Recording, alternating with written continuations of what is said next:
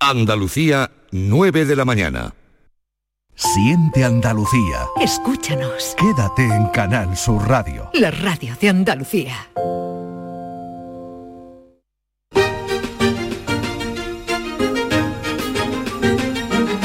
En Canal Sur Radio, Días de Andalucía, con Carmen Rodríguez Garzón.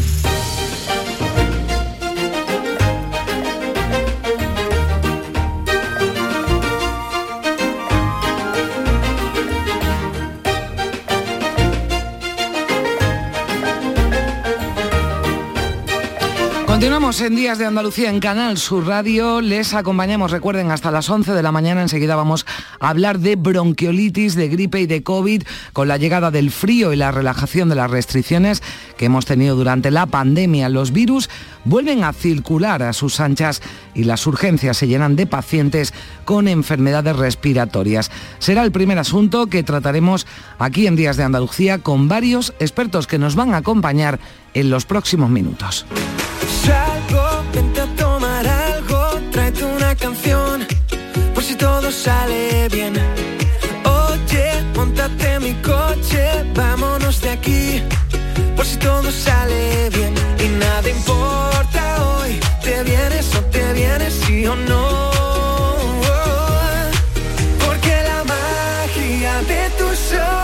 De magia también se llenará el programa de hoy. En Granada se clausura este domingo Ocus Pocus, el Festival Internacional de Magia que ha cumplido ya 21 ediciones. El mago Miguel, su director, y nos contará qué espectáculos han pasado por este evento, cómo ha ido la edición de este año. Y hablaremos además con Luis Olmedo, que es micromago, campeón del mundo además. ¿Qué es eso de la micromagia? Pues es la magia a muy corta distancia, con lo que hay que afinar mucho los eh, trucos. Magia, ilusionismo, hoy en Días de Andalucía.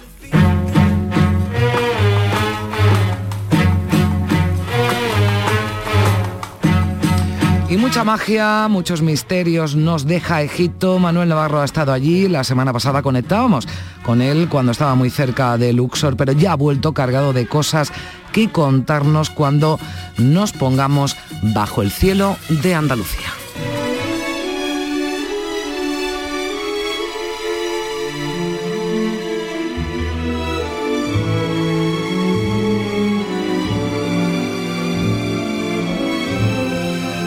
Esta que escuchan es la banda sonora original del color púrpura, nuestro tiempo de cine, en esta semana en la que la programación de Canal Sur Radio se ha llenado y se llena de historias de superación y de lucha contra la violencia de género.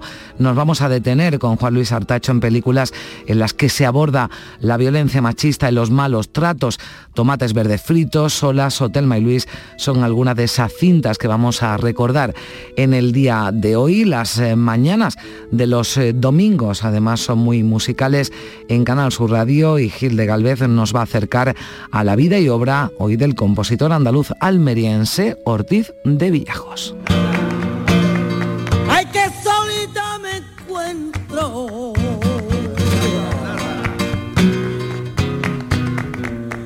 Que solita me encuentro. Que sola me hallo. Y con Lourdes Galvez seguiremos hoy hablando de mujer y flamenco, de mujeres que lo tuvieron en su momento más eh, difícil, como Bernarda o Fernanda Dutrera, que sus compañeros hombres para subirse a un escenario, padres, maridos, la familia y su entorno en general no veían con buenos ojos que se ganaran la vida con su cante. ¿Quién diría que me el mismo día en que te conocía? No pensaba que me volvería un poco loco con tu sonrisa. Que escuchan es de Paul, un joven artista, el que apadrina David de Marie, que está triunfando ya con su segundo single. Es una de las voces que suenan con fuerza en Canal Fiesta Radio. Hoy le hemos invitado aquí a Días de Andalucía, un programa que produce María Chamorro y Primi y que realizan desde Sevilla Óscar Fernández y desde Málaga José Manuel Zapico. Que no me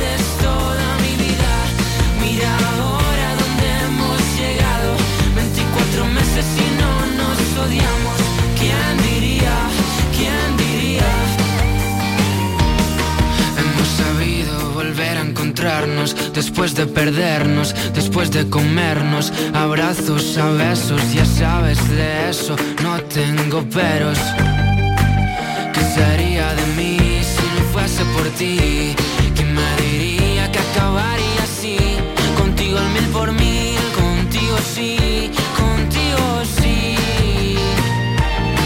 En Canal Sur Radio, Días de Andalucía, con Carmen Rodríguez Garzón.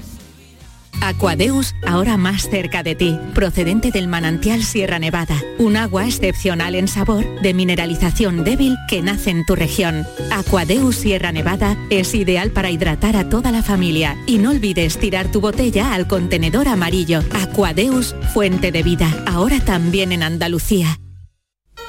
En Navidad todos deseamos lo mejor para los nuestros. Desde 1953, la Logroñesa me ofrece el mejor mazapán. Un sabor único, artesano y tradicional. Pero como no solo de mazapán vive el hombre, ahora también tienen turrón blando y torta imperial. Mazapanes de Montoro la Logroñesa. La Navidad en su mesa. Foro Flamenco de Canal Sur Radio. Este lunes 28 de noviembre te invitamos a disfrutar de una edición especial Navidad con la actuación de la familia Rancapino. Desde las 7 de la tarde en el Teatro Fundación Cajasol. Entrada libre previa recogida de invitaciones en taquilla de la Fundación Cajasol. Calle Álvarez Quintero, Sevilla. Edición especial Navidad Foro Flamenco de Canal Sur Radio. Con el patrocinio de la Fundación Cajasol.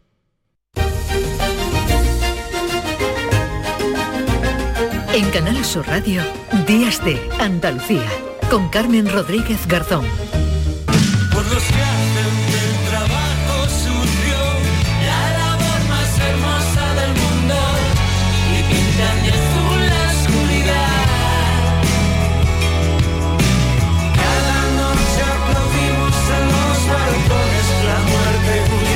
Los virus eh, respiratorios han regresado con fuerza tras el fin de las eh, restricciones por la pandemia. Bebés con bronquiolitis, niños y adultos con gripes y sin olvidarnos del COVID y llenan las urgencias de centros de salud y hospitales.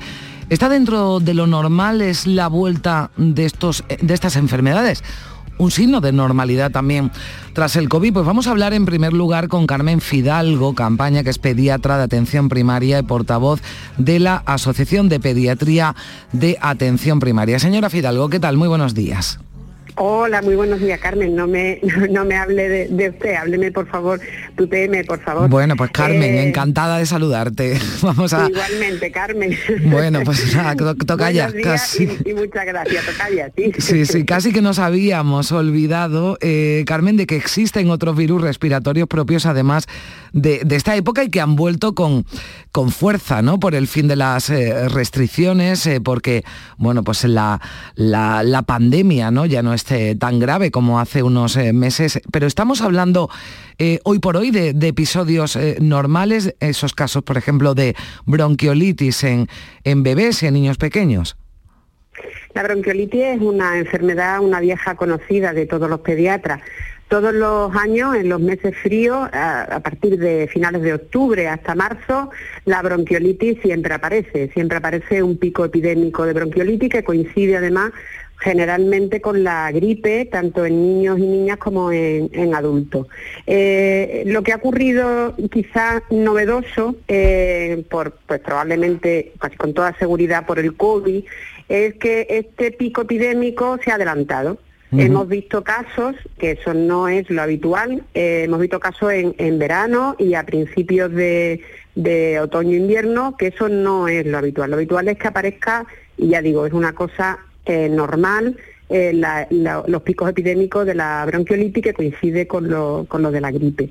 Y ahora pues se ha añadido, como hay mucha gente que le llama la triple epi- epidemia, porque se ha añadido también el COVID. Además, tenemos una deuda inmunológica por el COVID, lo- los niños las niñas eh, en época de COVID no se han puesto en contacto como se ponen habitualmente con virus respiratorios, con lo cual los niños entre un añito y tres añitos que no han vivido en ese tiempo porque las medidas de protección contra el COVID han servido también para frenar el resto de las infecciones respiratorias víricas y bacterianas pues se han mantenido a raya y ahora esa población no tiene inmunidad contra ese tipo de gérmenes. Hmm. Eh, lo, apuntabas, Carmen, que hubo casos ya en verano. Eh, ¿Esto indica o nos puede indicar un cambio en el comportamiento de los, de los eh, virus? Pues sí, y eso lo iremos viendo. No sabemos si es simplemente porque el COVID, sí, pues fue por las medidas de protección y porque el COVID cogió ese nicho, eh, pero bueno, eso lo iremos viendo a lo largo de los años. Es, cierto que, en el 2020 no tuvimos ningún caso de gripe o tuvimos un caso de gripe muy aislado, ni casos de bronquiolitis, no vimos la bronquiolitis en el 2020 y es casi con toda seguridad por las medidas de protección que pusimos ante el COVID y que son eficaces, es decir, la, el lavado de manos, la distancia social, las mascarillas, eh, hemos, está comprobado que son eficaces y, por el COVID, que claro, abarcó todo ese nicho ecológico del resto de, los, mm. de los gérmenes. Pero entiendo que a medida que avance el otoño, llegue el invierno, eh, veremos también más casos, ¿no? Es lo, es lo previsible. Es lo previsible. Todos los años ocurre, eh, aparece la bronquiolitis y va en olitas.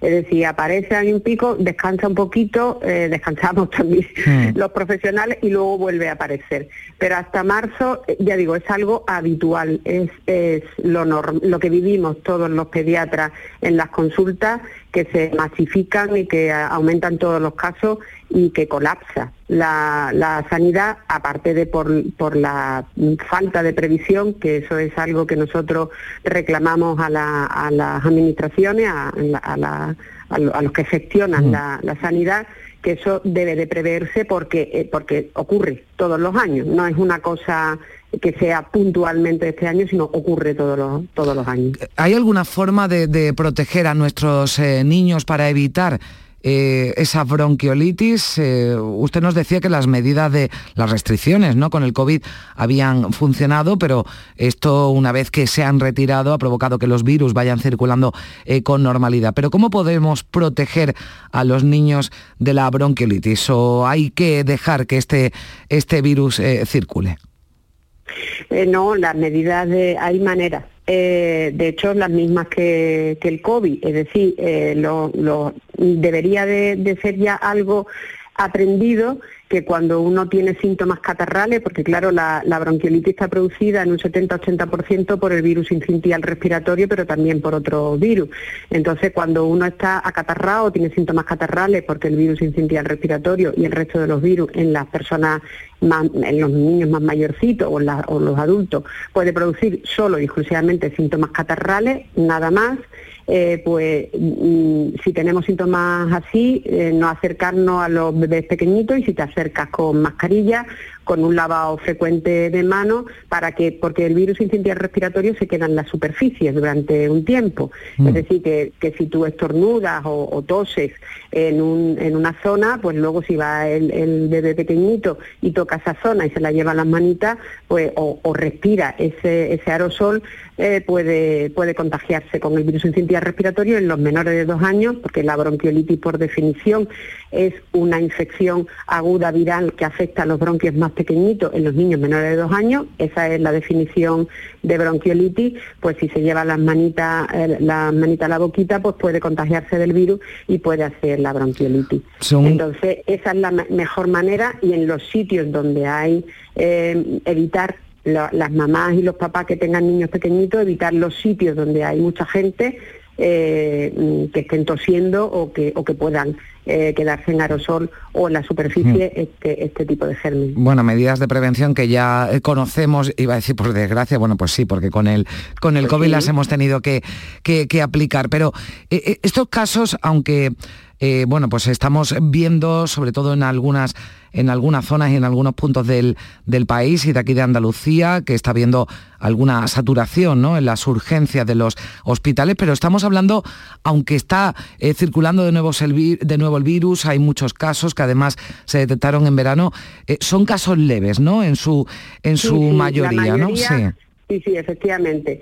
Eh, la mayoría de los casos hay que no crear alarma, sino tranquilizar a, los papás y a las mamás y decirle que la mayoría, gracias a Dios, la mayoría de las veces son casos leves casos que se pueden eh, controlar en casa, que no es cierto que hay algunas veces que, hay hospitalizaciones, incluso casos graves, pero no es la mayoría. La mayoría de las veces son casos leves que se pueden controlar en casa y lo puede controlar el pediatra de atención primaria. ¿Qué síntomas indican que nos encontramos, por ejemplo, ante casos más graves, Carmen?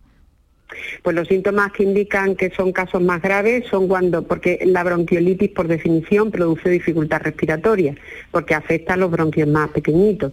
Entonces, eh, la dificultad respiratoria puede ser intensidad leve, intensidad moderada o intensidad grave.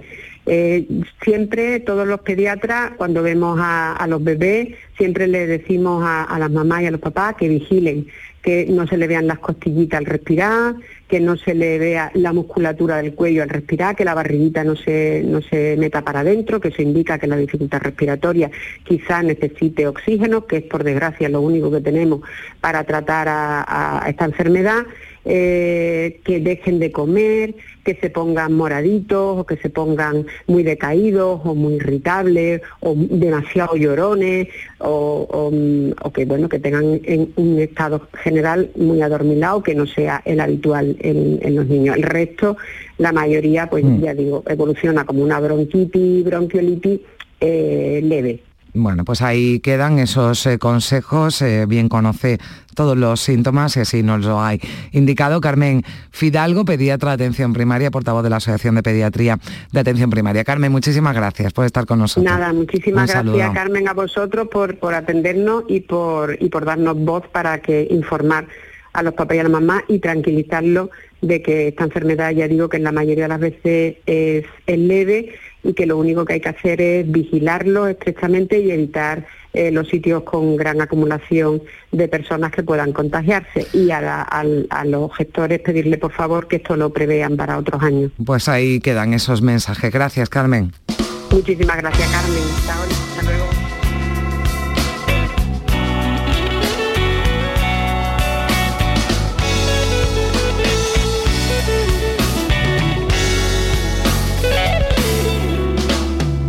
Saludamos a esta hora en Días de Andalucía a Amos García, que es el presidente de la Asociación Española de Vacunología. Amos, ¿qué tal? Muy buenos días. Muy buenos días, Carmen. Un placer estar con ustedes. Igualmente, la circulación de otros virus que hablábamos en estos momentos eh, está relacionada con la mm, relajación de medidas eh, anti-COVID. Parece que nos hayamos ya olvidado.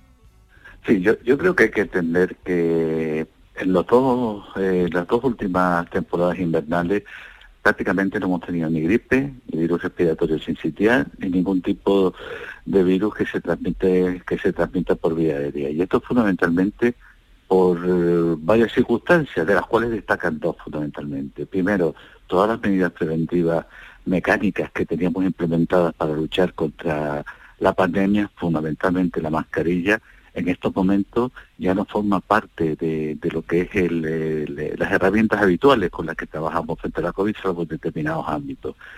En los dos últimos años sí que ha formado parte y eso ha impedido eh, la circulación de otro o la presencia importante de otros microorganismos similares en cuanto a su transmisión al SARS-CoV-2. Por otro lado, también en este tipo de procesos, cuando hay un microorganismo que es altamente predominante, como era el SARS-CoV-2, el causante mm.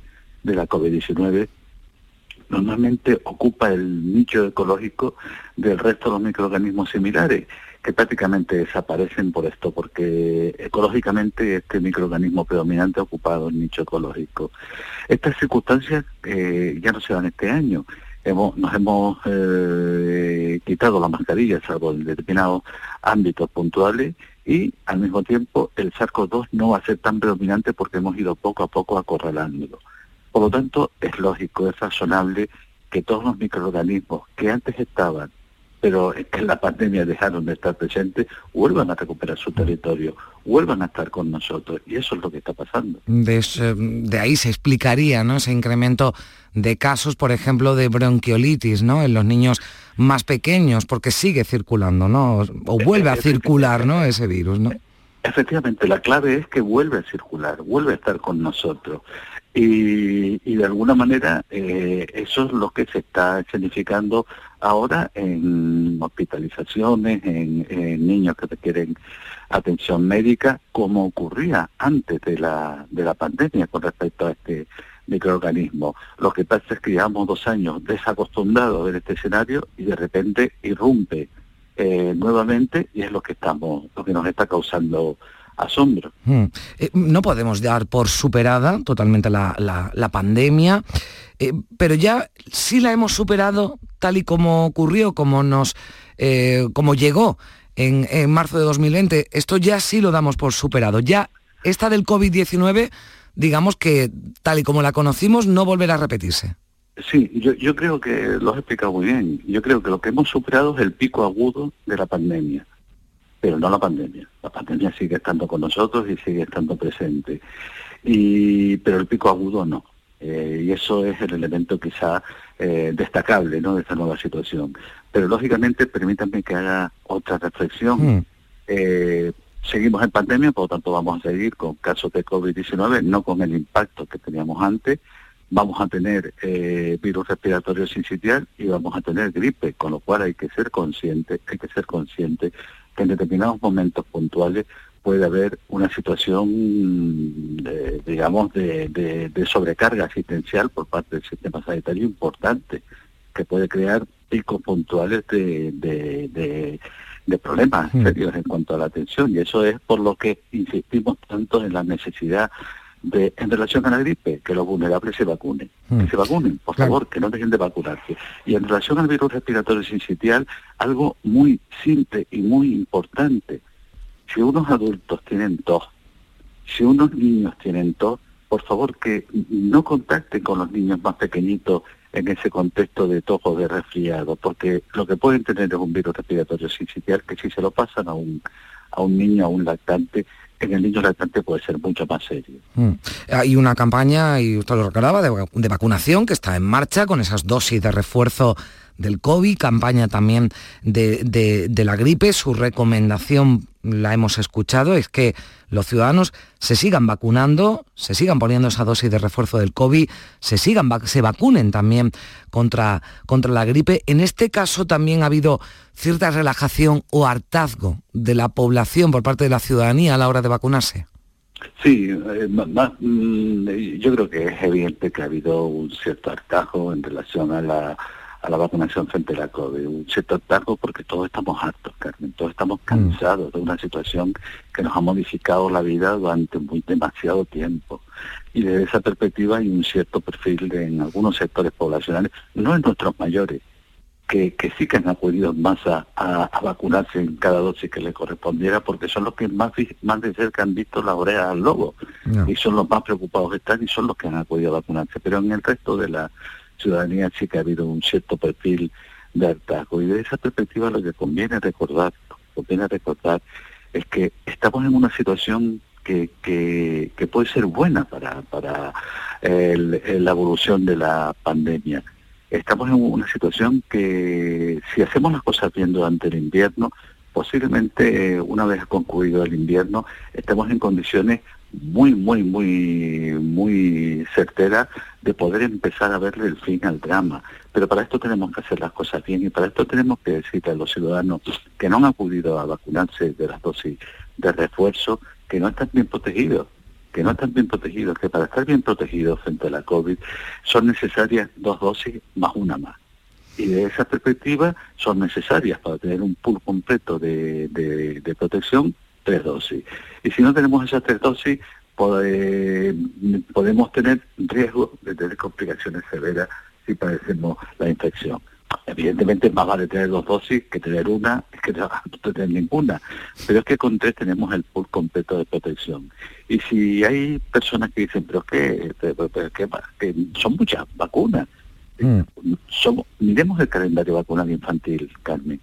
¿Cuántas mm. dosis le ponemos a los niños de las mm. mismas vacunas al cabo del primer año, por ejemplo? Es que eso es necesario para conseguir una protección completa. Por lo tanto, el problema no es el número de dosis que nos tengamos que poner, sino el problema es que no nos las pongamos. Mm. Eh, ¿Hasta cuándo vamos a, mm, o no sé si, a eso se le puede poner fecha, vamos a tener que vacunarnos? Bueno, pues de la gripe hay una campaña que, bueno, que llega todos los años y que se dirige en primer lugar y de forma más especial a la población más vulnerable, pero ¿hasta qué número de dosis de refuerzo vamos a llegar con el, con el COVID? ¿Cuándo podremos dar por finalizada, si es que eh, eso se puede, se puede prever la campaña de vacunación COVID? Y no, has dicho algo también muy importante. Eh, ¿Cuántas dosis me habré puesto yo de refuerzo frente a la gripe? Porque mm. todos los años me vacuno, es decir, me puedo haber puesto muchísimas dosis a lo largo de mi vida. en relación a la COVID, ¿cuál puede ser el escenario futuro?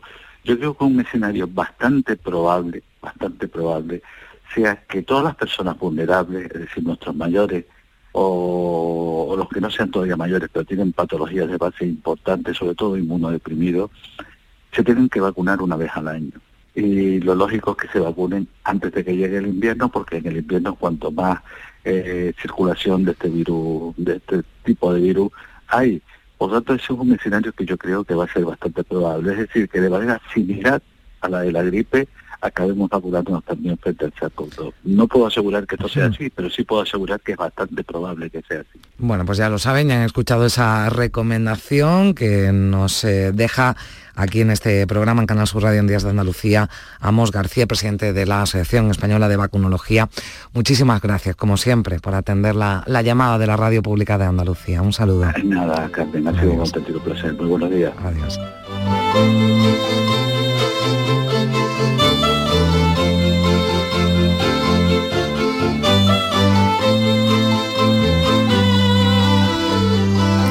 El aumento de virus respiratorios ha tenido consecuencias también en la dispensación de medicamentos en las farmacias. Vamos a preguntarle por ello a Ernesto Cervilla, que es el vicepresidente del Consejo Andaluz de Colegios Oficiales de Farmacéuticos. Ernesto, ¿qué tal? Muy buenos días. Hola, buenos días. Bueno, en primer lugar, que hablábamos antes de la bronquiolitis y también de otros virus ¿no? que, que han irrumpido con fuerza, ¿se ha solventado ya esa falta de amoxicilina eh, pediátrica? ¿Ha habido en algún momento desabastecimiento? Bueno, realmente ha habido algo de desabastecimiento de determinados medicamentos que llevan amoxicilina, pero realmente lo que no ha habido es mm, eh, un, por parte de los pacientes que se hayan quedado sin, sin un sustituto o otra alternativa terapéutica que haya podido corregir este desabastecimiento. Eh, próximamente, en las seguramente ya en la próxima semana eh, se va a restablecer otra vez ya normalmente el suministro de estos antibióticos. Mm, o sea, ya digamos que se va normalizando. Esto es habitual cuando eh, llega un eh, virus. Bueno, en este caso es que, claro, eh, tenemos que ponernos en situación normal antes de la pandemia, ¿no? Ahora que han vuelto todos esos virus, ese virus pediátrico, también la, la, gripe, los catarros, ¿estaban preparadas, estaban preparadas las farmacias para atender esa, esa demanda, Ernesto?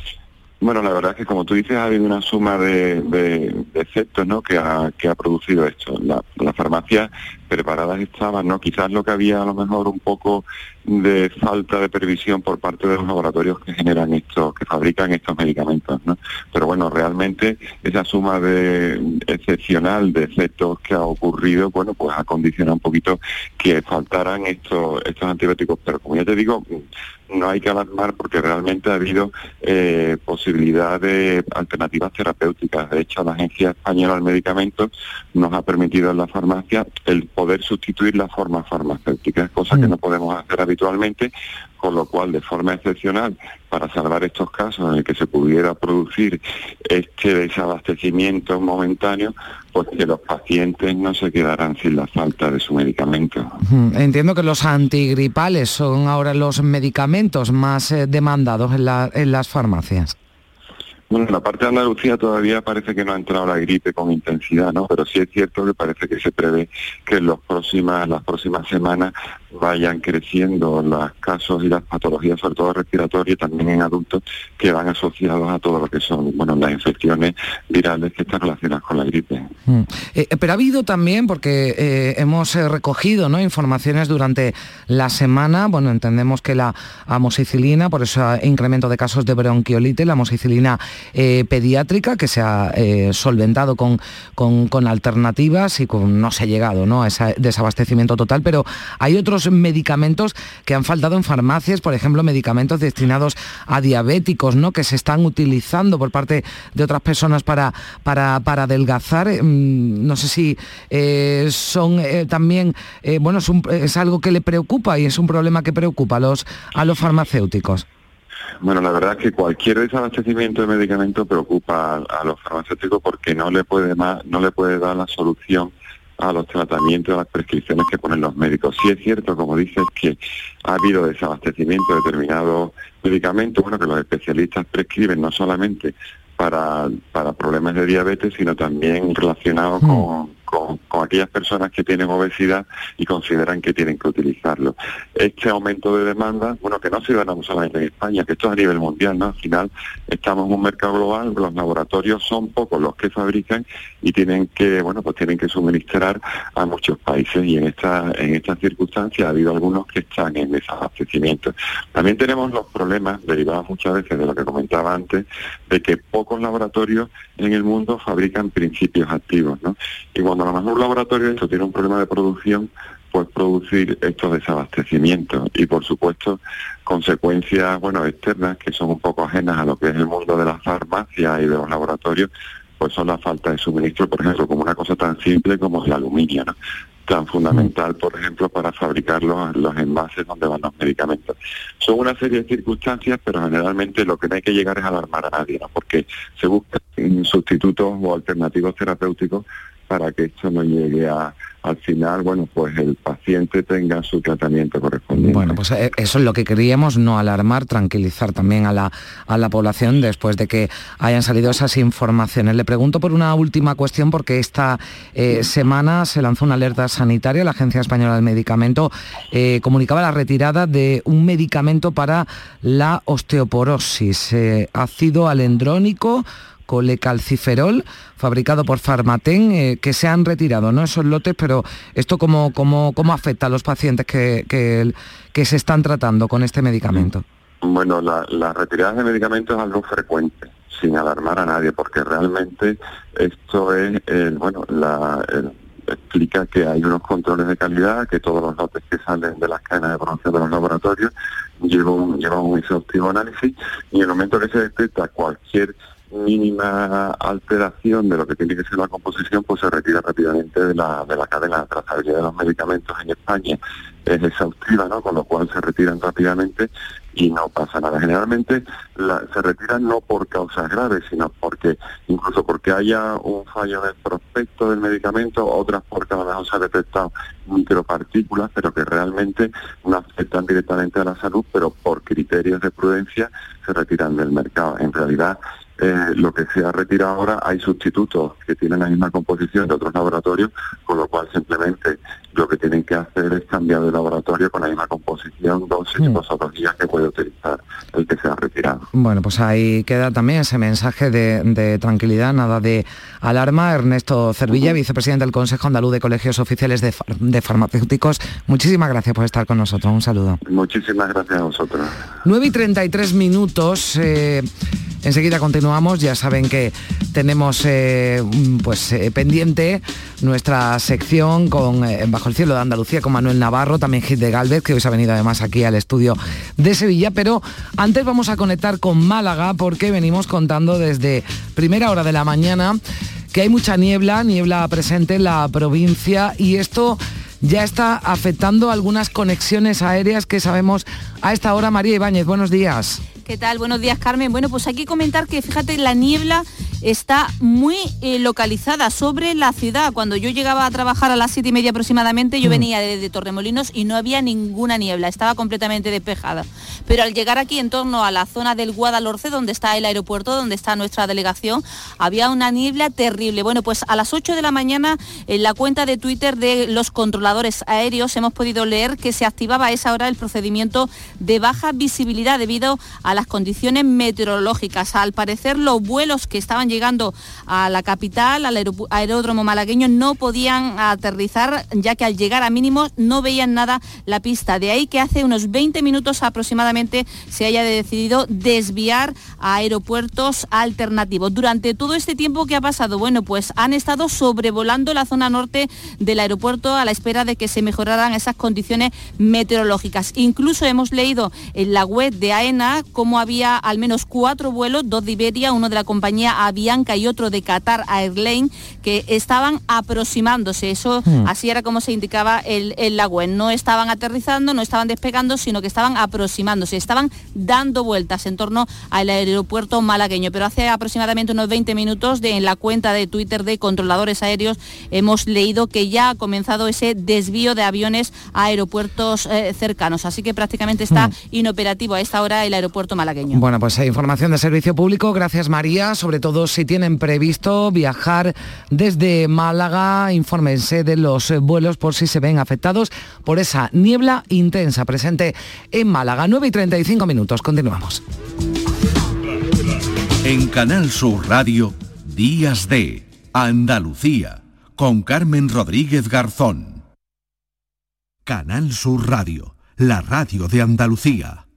Ya está aquí Black Friday y en el centro comercial Los Alcores tenemos miles de descuentos esperándote. Ven a disfrutar con nosotros y no dejes escapar nuestras grandes ofertas. Además, el domingo 27 de noviembre estaremos abiertos en nuestro horario habitual para que puedas realizar todas tus compras cómodamente. A92, salida 7, Alcalá de Guadaira, Sevilla. Centro comercial Los Alcores. Mucho donde disfrutar. ¿Sabías que Rica es para todos los públicos?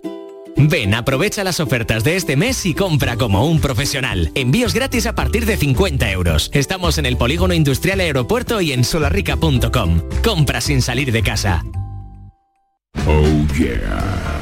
Desde hoy hasta el lunes no te pierdas el increíble remate de Black Friday en Muebles Rey. Te descontamos el 50% del 50% de tu compra. Oh yeah. Y además con transporte y montaje gratis. Recuerda, este Black Friday te descontamos el 50% del 50% en Muebles Rey. En Sevilla, Polígono El Manchón Tomares frente Hipercor al Jarafe. Este domingo abrimos.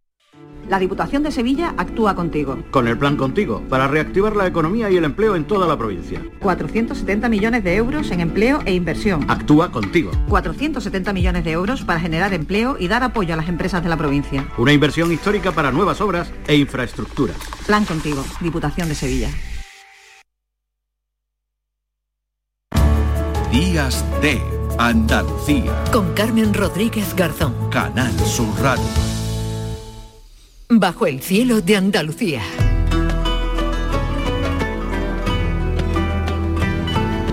Nueve y 37 minutos de la mañana. Manuel Navarro, ¿qué tal? Muy buenos días.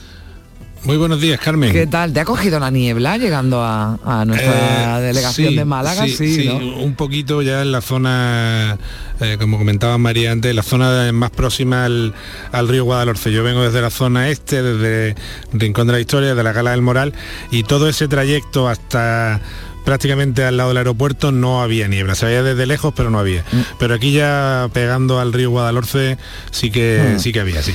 Bueno, fíjate que vienes del soleado Egipto, ¿eh? que nos mandabas el otro día, nos daba mucha envidia esas fotografías con ese cielo azul intenso ¿no? en, en Egipto y bueno, pues estás encontrado con, e, con, esa, con esa niebla. De ese viaje de Egipto, eh, Manuel, nos vas a nos vas a seguir hablando hoy, ¿no? Porque eh, has eh, visitado, has conocido y has hablado con la eh, directora del Amarna Project, ¿no? Un, proyecto, un, trabajo que se está desarrollando y que está dejando conclusiones también muy importantes. Así es. Nosotros, si recuerdas la semana pasada, hablábamos un poco desde, desde bueno, el ombligo del mundo, que mm. llamaban lo antiguo, desde la antigua Teba, desde Luxor, lugar en el que probablemente se vean las grandes glorias de, Egipto, en la, la huella, la manifestación quizá más brillante de, su periodo más brillante que probablemente sea ese reino nuevo o imperio nuevo como se, eh, se conoce a la época que anda en torno al, año 1500 antes de Cristo para mm. que nuestros oyentes se, ubiquen y no se despisten un poco en la amalgama de datos y de las cronologías ¿no? Eh, si recuerdas un poco hablábamos de un proyecto que que es una tumba de un visir, la visir Hui, que en la que está trabajando un equipo de la que colabora la Universidad de Málaga con ellos, el de Francisco Martín Valentín y Teresa Benman, y hablábamos un poco de la época en la que eh, Amenhotep III o Amenofis III y Amenofis IV, que es Akenatón, eh, tenían una corregencia, ¿no? Esto se veía en la tumba del visir eh, Hui y eh, bueno, en la semana pasada dimos detalles de ello y de la importancia real que tiene este proyecto, ¿no? Eh, claro, mm, el, momento histórico de esta gran revolución religiosa en Egipto prácticamente eh, yo creo que sin duda es el, tramo más singular de la historia del antiguo Egipto, ¿no? Porque un país que tiene una implantación y una tradición religiosa y política tan larga ya, ¿no? Porque recordemos que Egipto prácticamente en el 3000 antes de Cristo, es decir, 1500 años antes de lo que estamos hablando ahora mismo, eh, pues ya era un, un reino todo sólido políticamente socialmente con una estructura social muy bien definida y religiosamente no y fue es que- Akenatón, ¿no? El que cambia esa, digamos, estructura establecida eh, religiosa, es un revolucionario, ¿no? Porque eh, defiende ¿no? la religión monoteísta, ¿no? En, en Egipto, donde los dioses, ¿no? Además, habían eh, ocupado ¿no? tanto, tanto espacio. Exactamente, es una revolución, como bien dice, pero es una revolución hecha desde la cabeza, es una revolución hecha desde el poder, que es mm, bastante diferente en su tipología y en que su no es además lo habitual, ¿no? Que la revolución Claro. llegue de- de- del pueblo, de algún sector, pero que no sea el que está en ese momento en el, en el poder, ¿no? Y esto lo hace todavía más llamativa y más interesante, Manuel. Claro, y además eh, las causas, que, que las hipótesis que barajan los, los científicos sobre las causas de esta rebelión, desde arriba, como decíamos, desde dentro, probablemente sean una lucha política feroz entre eh, el faraón y el, el cuerpo, digamos, de sacerdotes, de religiosos de Amón, que como sabes tenía su, su sede, su sitio fuerte en Tebas, ¿no? Entonces, eh, como primera medida para evitar, digamos, eh, la omnipresencia del clero de Amón, lo que hacen los faraones es trasladar la capital de este ombligo del mundo, de Tebas, la gloriosa, a un sitio ex novo, completamente nuevo, que es Amarna. Un sitio además que está eh, equidistante del, del sur, de, Luxor y del, y del norte, ¿no? de Heliópolis. Entonces, eh, digamos que se ponen en medio de nadie y construyen una capital, que es lo que hemos estado viendo estos días, es profeso que es Amarna, capital que después es arrasada, destruida, desmontada y utilizada como cantera. Pero eh, capital que se construye eh, sola- en, en- en solo un 20 años aproximadamente. Estaban entre 15 y 25 años lo que tardan en, en construir una ciudad del empaque y del tamaño de la propia Tebas. Es decir, no estamos hablando de un pueblo, ¿eh? No, no, sí, una, una, una ciudad eh, extensa. Muy y- extensa. Claro, y Para que, que todo esto además abre también, ¿no? Otro, eh, bueno, pues, mm, otro debate interesante, ¿no? Cómo trabajaban, ¿no? En esa, en esa época, en la antigüedad, cómo hicieron los trabajadores para en 20 años poner en pie una nueva ciudad. Claro, yo el otro día le preguntábamos a la, a la doctora Ana Steven, que es una profesora australiana que codirige este, este proyecto tan interesante de Amarna, que bueno, que de dónde había salido tanta gente para ir a, a- perdón, a Amarna eh, y, y construir la ciudad en tan poco tiempo. Porque ellos, su trabajo está centrado en una necrópolis que hay, pero no en la necrópolis real, que también hablaremos ahora de ella, sino en la necrópolis de los trabajadores. Ellos están estudiando la vida cotidiana de las personas que se desplazaron desde distintos puntos del país, desde Egipto, hacia Mm. la zona central del mismo, hacia Amarna, para edificar esta, esta capital que, como te decía, tiene unas dimensiones pues faraónicas. Eh, sirva como dato, por ejemplo, el tamaño del templo grande de Amarna, que tenía 800 metros de largo. 800 metros. 800 metros. Sí, claro, es que la, la dimensión de Egipto se nos va de Pero de esto, que, de esto, bueno, de esto queda poco o queda, bueno, lo que queda es lo que, eh, el- lo que se está trabajando, ¿no? En ese proyecto. Claro, queda, eh, quedan las tumbas, aunque ya ahora hablaremos de la de Akenatón, aunque algunas bastante maltratadas, y evidentemente quedan restos, quedan restos de los palacios, quedan restos de los templos, pero muy arrasados.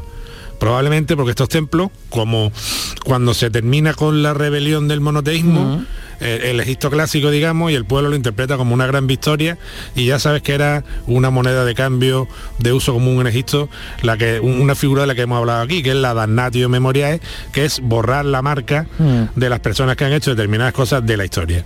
¿Y esto en qué consistía? Fundamentalmente en destruir sus jeroglíficos y en desmontar su- su- las construcciones que habían dejado para la posteridad, ¿no? Y eso Con es lo que cual la hicieron en capital se Amarna, sí, claro. O sea, la, la- la destruyeron completamente, pero nos hablabas de la tumba, ¿no? De Akenatón también, ¿no? Que forma parte de, de sus hay trabajos, que, sí. hay que hay que tener en cuenta que la tumba de Akenatón del rey, que es la tumba real principal, está a 7 kilómetros de la entrada de la necrópolis.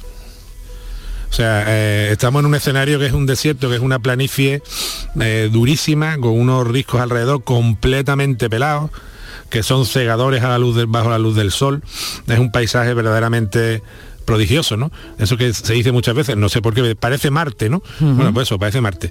Y, y te tienes que desplazar dentro de la necrópolis en coche hasta que llegas a un desfiladero de una que es una garganta profunda, una garganta rocosa, durante 7 kilómetros. Y casi al final de este desfiladero, en un tramo que además eh, hay un wet que circula por el lado, un río, un río que está seco, está la tumba de Akenatón. Que ha sido la verdad eh, una de las visitas que yo creo más conmovedoras de las que hemos podido hacer durante todos estos años. ¿Y en qué condiciones está esa, esa, esa tumba, Manuel? Pues mira, la tumba está tal, casi tal como la dejaron los en su momento de, de construcción. Porque es una tumba como tantas tumbas en Egipto. Esto es una curiosidad, pero la mayoría de las tumbas de Egipto, pues prácticamente el 100%, no están terminadas. Porque la tumba se empezaba cuando nacía el, el heredero y, y claro, a veces en toda una vida de una persona no daba tiempo a poder finalizar la tumba, ¿no? En este caso eh, hay una zona de la tumba, la tumba es grande, es una tumba con bastante entidad, de las que se pueden ver como la del Ramsés VI en el Valle de los Reyes, por ejemplo, de Mm. tamaño, ¿no? Quizá un poco más pequeña. Eh, eh, la tumba, conforme se baja, tiene primero una galería que estaba pensada para Nefertiti y que nunca se terminó. La tumba, esa galería está sin terminar. Eh, seguidamente se descienden otros 15, 10, 15, 20 metros y hay otra galería que esa sí está bastante terminada, que era la tumba de las princesas, ¿no? Tiene dos espacios, tres espacios distintos y ahí sí que aparecen en las paredes, eh, los pavimentos están cubiertos por, por restos de los jeroglíficos que como bien sabes son muy distintos porque la revolución de Amarna no solo atañe a lo religioso sino también a lo estético. El modo de representación del jeroglífico eh, habitual del, del mundo egipcio cambia y, y sale este, este estilo que, que es más alargado.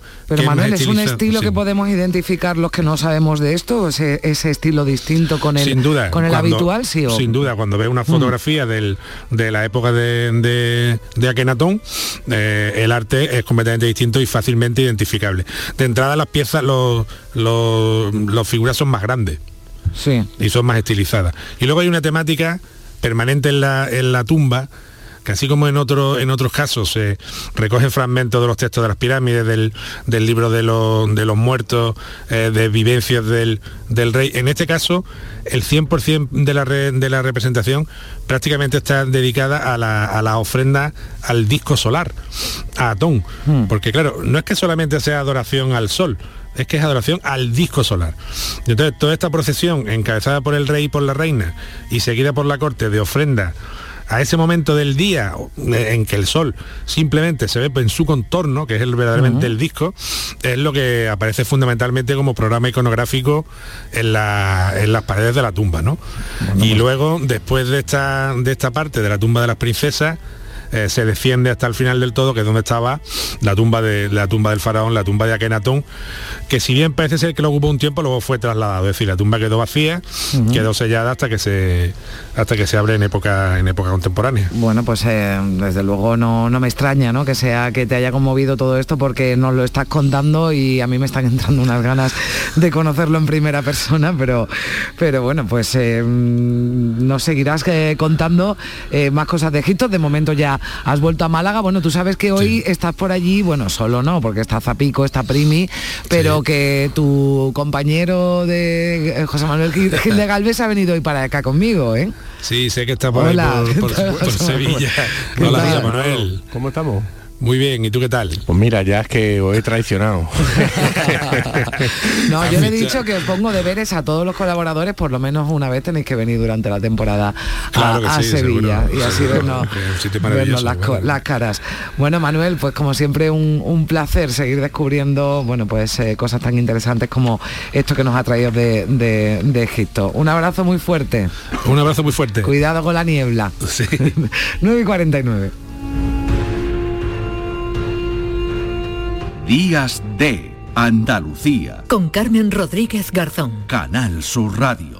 En noviembre, Black Friday Social Energy. ¿Quieres descuentos de 200 euros en tu instalación o prefieres un cheque regalo en el corte inglés o Amazon? Ilumina tu hogar noche y día consumiendo tu propia energía. Encuentra la solución que mejor se adapte a tus necesidades en el 955 44 11 11 o socialenergy.es. Financiación ofrecida por Banco CTLM. La revolución solar es Social Energy.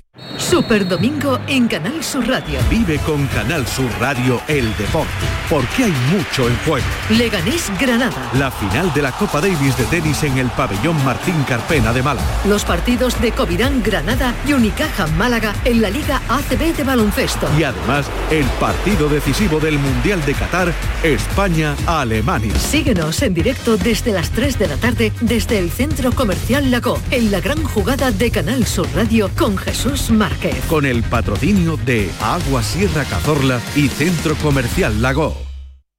En Canal Sur Radio, Días de Andalucía. Con Carmen Rodríguez Garzón. La primera libertad del silencio. Música.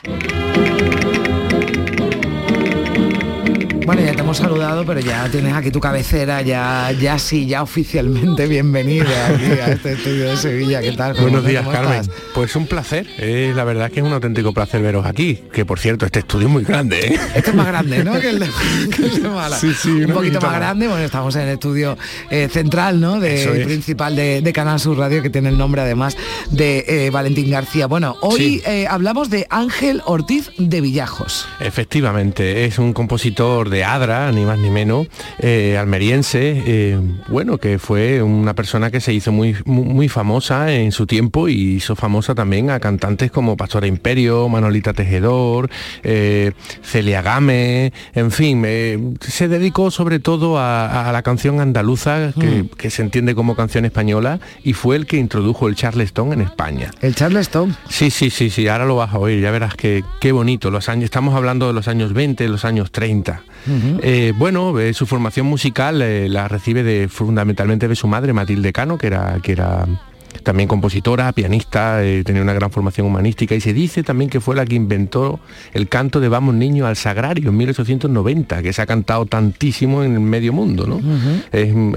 no, lo sabía y la verdad que me, me sorprendió mucho. Mira, estudió con Tomás Betón, Conrado del Campo y Antonio Fernández Bordá en Madrid. Estos son pesos pesados.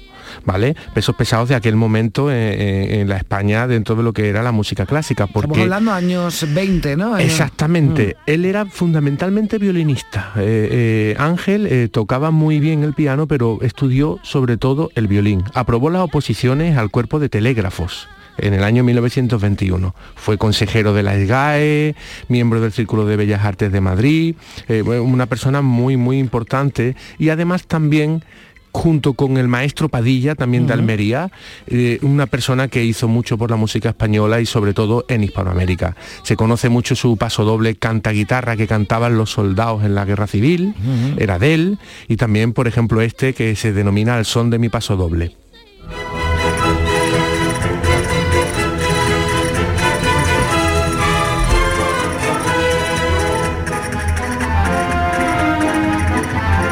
Bueno, ¿cómo, le viene la, idea de, introducir el charleston aquí? Pues resulta que tenía un amigo de Adra que se llamaba Federico Utrera, que era médico y iba mucho por, Hispanoamérica. Y le, bueno, pues le contó eh, lo que se estaba viviendo allí con esa... era la moda, ¿no? exacto, con esa mm. revolución musical. Y en 1926 hizo el primer charleston en español que se denomina Lenzi. Y en el 29 compuso un super éxito al Uruguay, que luego en la película de Carmela lo contó Carmen Maura y, mm. Andrés Pajaré, que es una auténtica maravilla. Al Uruguay, güey, yo no voy, voy porque temo naufragar. Al Uruguay,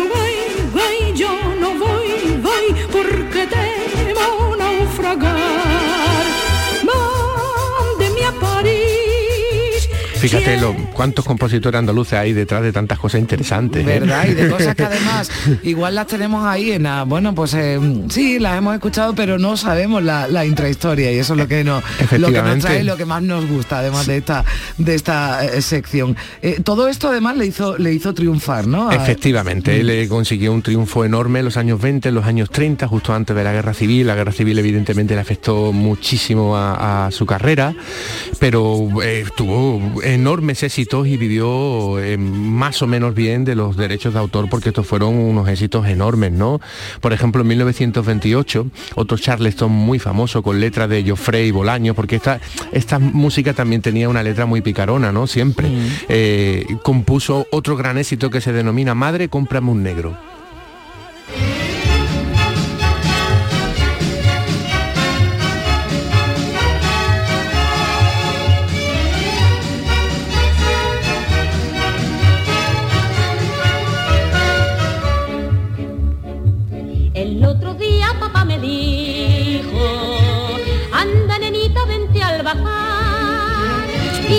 Son, las letras de, de Bueno, y su además, tiempo. esto ¿eh? eh, de- formaba parte de la banda sonora, ¿no? De una película. Sí, ¿no? del relicario ni más ni menos. Y estaba cantando Lilian de Celio. O sea, aquí estamos en, to- en toda la salsa. ¿eh? Bueno, claro, Cuidado, la- la- las letras hay que, hay que situarse, no iba a decir, claro, en, la- en la- en los años 20, 30 Sí. del siglo del siglo pasado, pero bueno, a mí es. no, no, no hace tanto tiempo la de eh, Mami, ¿qué será la acción en negro? ¿no? O sea, lo digo porque también a mí esto me, me- me ha Claro, recordado esa canción. Hombre, eso en parte, todas esas canciones de las la, la que has dicho están Mm. evidentemente basadas en, en este movimiento que hubo en Claro. los años 20 y 30. Sí. Evidentemente, que parece que, que, bueno, han pasado 100 años ya, ¿eh? que uno lo- cuando mira este tiempo dice no hace tanto, pero Sí, son porque 100 cuando años. hablamos ¿eh? de años 20, por eso he dicho del siglo pasado, porque ya estamos en los años 20 ya de este. Esto va que huela, vamos. Todo- los niños se van haciendo viejos, pero rápido. bueno, ¿qué más? ¿Qué más nos Vamos cuentas? a ver, eh, compuso también mucha mm, eh, banda sonora de, de cine, evidentemente, ¿no? Por ejemplo, la primera que hizo fue componer 12 poemas para la, la película A- Amapola, que describe, digamos, las cuevas del Sacromonte en Granada. Luego también su música aparece en más de 15 películas. Colaboró con, eh, eh, con la Paramount, con la Fox, o sea, estamos hablando de... eh, es verdad que Padilla tuvo un impacto enorme, pero Ortiz de Villajoz también lo tuvo, ¿no? Ahí tenemos dos nombres. Es curioso, ¿eh? Yo no sé, me he planteado si al ser de Almería los dos, quizás a lo mejor tenían algo que ver también con la du- industria cinematográfica del cine del oeste en Almería, ¿no? Porque, bueno, eh, no, no sé si hay algunas investigaciones sobre eso, pero es, es- es verdad que es extraño que son los dos de allí y se dedican a una cosa muy parecida y tuvieron muchísimo éxito, ¿no? Eh, se- seguro que sería un foco de- de- de conocimiento y de contacto. Bueno, que hemos escuchado además, ¿no? Porque ve aquí que son muchas las canciones que lo que decía, ¿no? Que, que- que nos suenan, que las hemos visto en películas además muy famosas y que tienen el, el sello, ¿no? De, de- de Ortiz de Villajos. Exactamente. Bueno, como te he dicho antes, eh, evidentemente para él la guerra civil fue un, un corte enorme en su, en su ascenso, en la carrera, eh, para él y, imagínate para tantas personas, ¿no? Eh, y bueno, eh, después, justamente en el año 1941, puso una academia eh, de canto en Madrid. Es que por esa, aquella academia de canto pasó, esta que estamos escuchando, Lilian de Celi, Pe- Pepe Blanco, Lola Flores, que por entonces se llamaba Lolita la Jerezana, ni más ni menos. O sea, ya existían academias en Madrid que formaban para este tipo de música. Hmm. La canción andaluza, que se conoce como la canción española, pero que básicamente un 90% es canción andaluza, ¿de acuerdo? Eh, evidentemente. Y bueno, eh, compuso, eh, Villajoz compuso otra, otra maravillosa eh, canción, Cuna Cañí, en el año 1930, que eh, posterior la estrenó Pastora Imperio, que Pastora Imperio hizo mucho por Villajoz también y, impulsó mucho sus canciones. Lola Flores hizo su versión en 1942 y también la cantó Isabel Pantoja en Yo Soy Esa, evidentemente. Vamos a escuchar la versión de Lola Flores porque es que a mí me parece que es, es un terremoto, es una pasada. Soy del barrio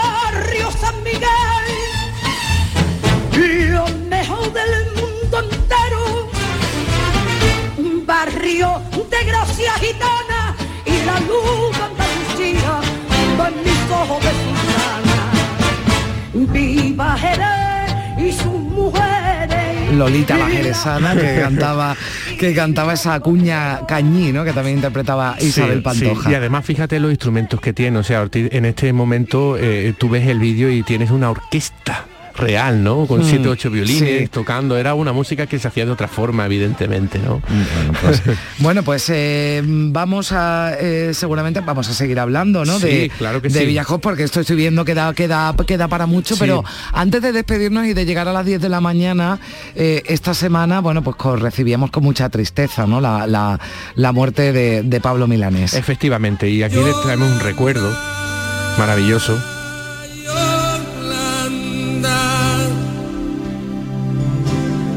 Eternamente. Milanés, que lo sepa Mm. el público, eh, tuvo una formación clásica enorme en el grupo de experimentación sonora del Instituto Cubano en tiempos que lo dirigía Leo Brauer, que Leo Brauer lo tuvimos en Córdoba dirigiendo la orquesta mucho tiempo. Entonces estamos ante una persona, además de un talento enorme, una persona con una formación eh, eh, enorme y, y- y se, y se oye, se oye en- Mm. en su- en su música.